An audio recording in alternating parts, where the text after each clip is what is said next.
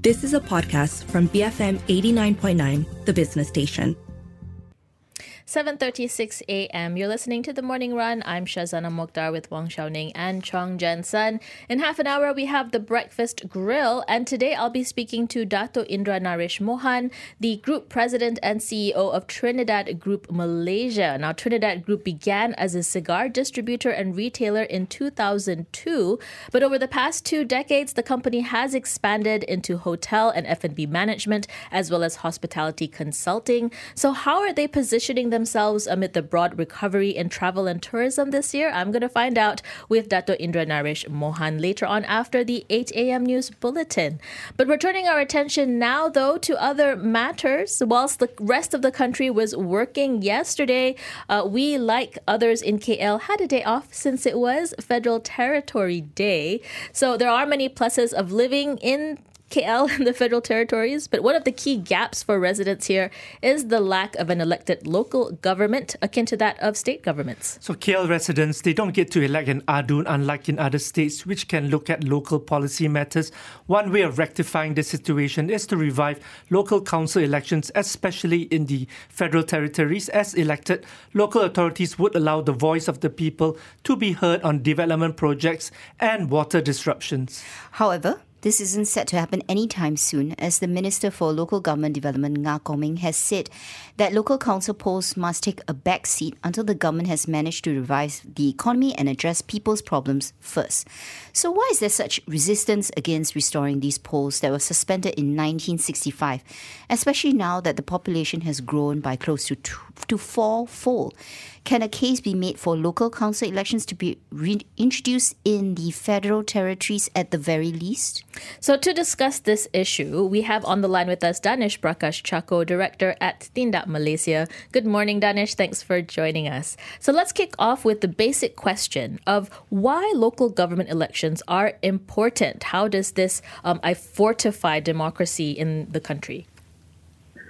Among the three tiers of government in Malaysia, the local government is the closest form of government for all Malaysian public. It pretty much dictates how the markets are managed, local roads are maintained, how the drainage systems are regularly cleaned, and also town planning.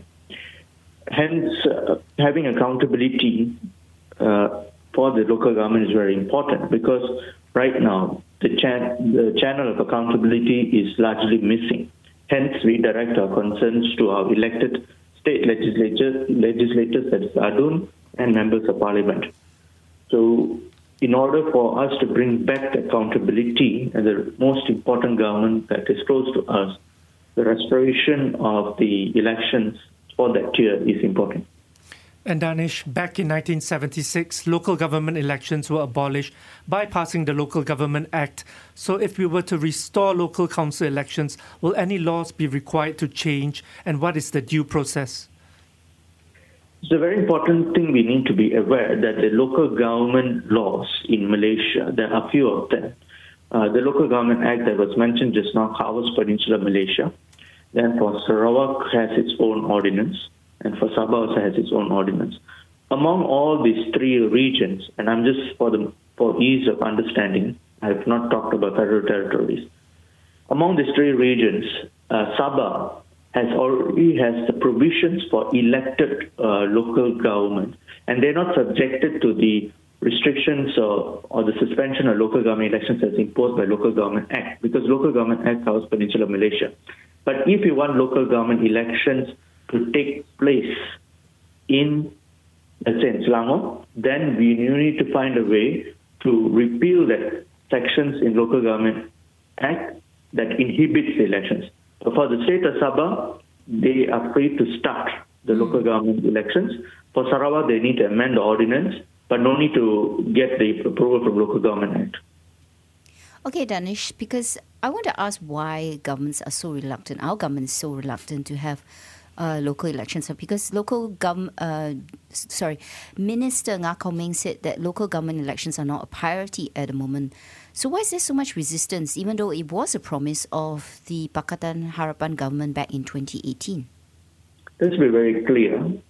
Throughout Malaysia, all local government councillors, mayors, or equivalent are appointed. they're actually representing the various interests of political parties and they're home to potential candidates for the Adun and MPs. Okay. So having elections means you are displacing a method that actually allows a sure guarantee for a winning party to put their supporters in. So it doesn't matter if you have a Barisan Nasional Government, Pakatan Harapan Government, Perikatan Nasional Government, if they fundamentally see the local uh, council as an avenue to place their supporters and future candidates through the council system and mayors, then this, there is this resistance. Mm. Uh, this, if you ask me, this is the main reason why mm. the major coalitions seems not able to move past this mm. on this topic. So, what can we do to push this agenda through? Are we really stuck at the moment? I will be upfront. Uh, yes, we are stuck at this moment. But the question is, when I look back about this whole top, topic of local, local government elections, I find it's just another reproduction of our representative democracy. And we have to really ask ourselves, does representative democracy actually meets the needs of the people in hmm. Malaysia? The answer is no. So this is something that can be considered in parallel in the pursuit of local government elections and which does not threaten or displace the appointment system at this point. So it's more of a tactical thing. So this is something that I would like everyone in this radio uh, listeners to think about. It's a citizen assembly. Basically, it's a group of members of the public brought together to deliberate on issues related to policy. So this group of people are representative of the, the given area. I will be upfront, representative democracy don't, don't do that.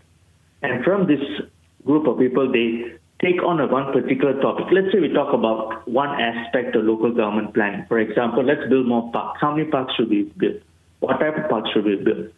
And this form of citizen assembly can take on very sensitive issues because it's built on consensus. Yes, this group of members of public will receive expert opinion, but experts don't dictate it.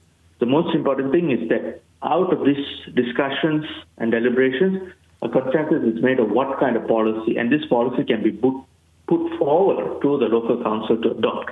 So it's more than just a public consultation. Of course, there are challenges. I think the main challenge is to bind the local council to that decision. Hmm. How I mean, how how would you see this citizen assembly being set up, uh, Danesh? Would it have to be a grassroots run um, type of institution, or is this something that the government can also mandate and and I suppose put into practice? How do you see it coming into being?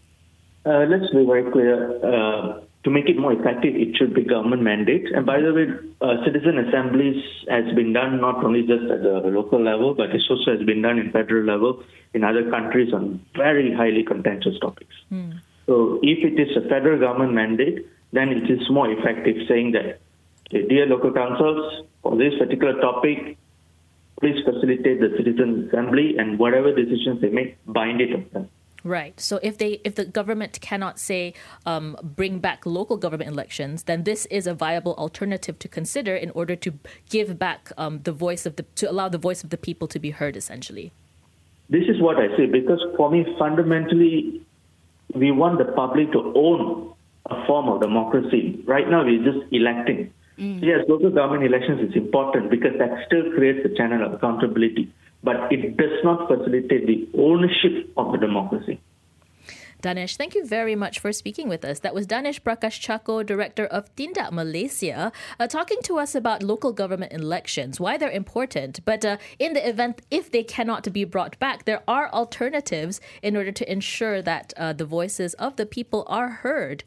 Yeah, but in the first place, why can't we have local elections? What's the resistance? And Danesh hints that because usually these posts are appointed and they can be quite useful, I guess, for political parties that are in power. But we should really do away from for, for this. Um, if you ask me, because local elections basically then you can hold these officials accountable for what happens in literally in your backyard. Because okay, I live in this constituency in the federal territories. My MP is very busy engaging in federal policies I also don't blame him if he doesn't have time to look into why my drain is blocked, why do, why isn't the park clean, why isn't the rubbish cleared up. But what what choice do we have as residents? Who do we go to when we're not happy? Because sometimes we feel, hey, DBKL isn't listening to me. And I think Danesh said that uh, an alternative is actually to have something called a citizens' assembly, and it's largely built on consensus and the rights and the votes of people.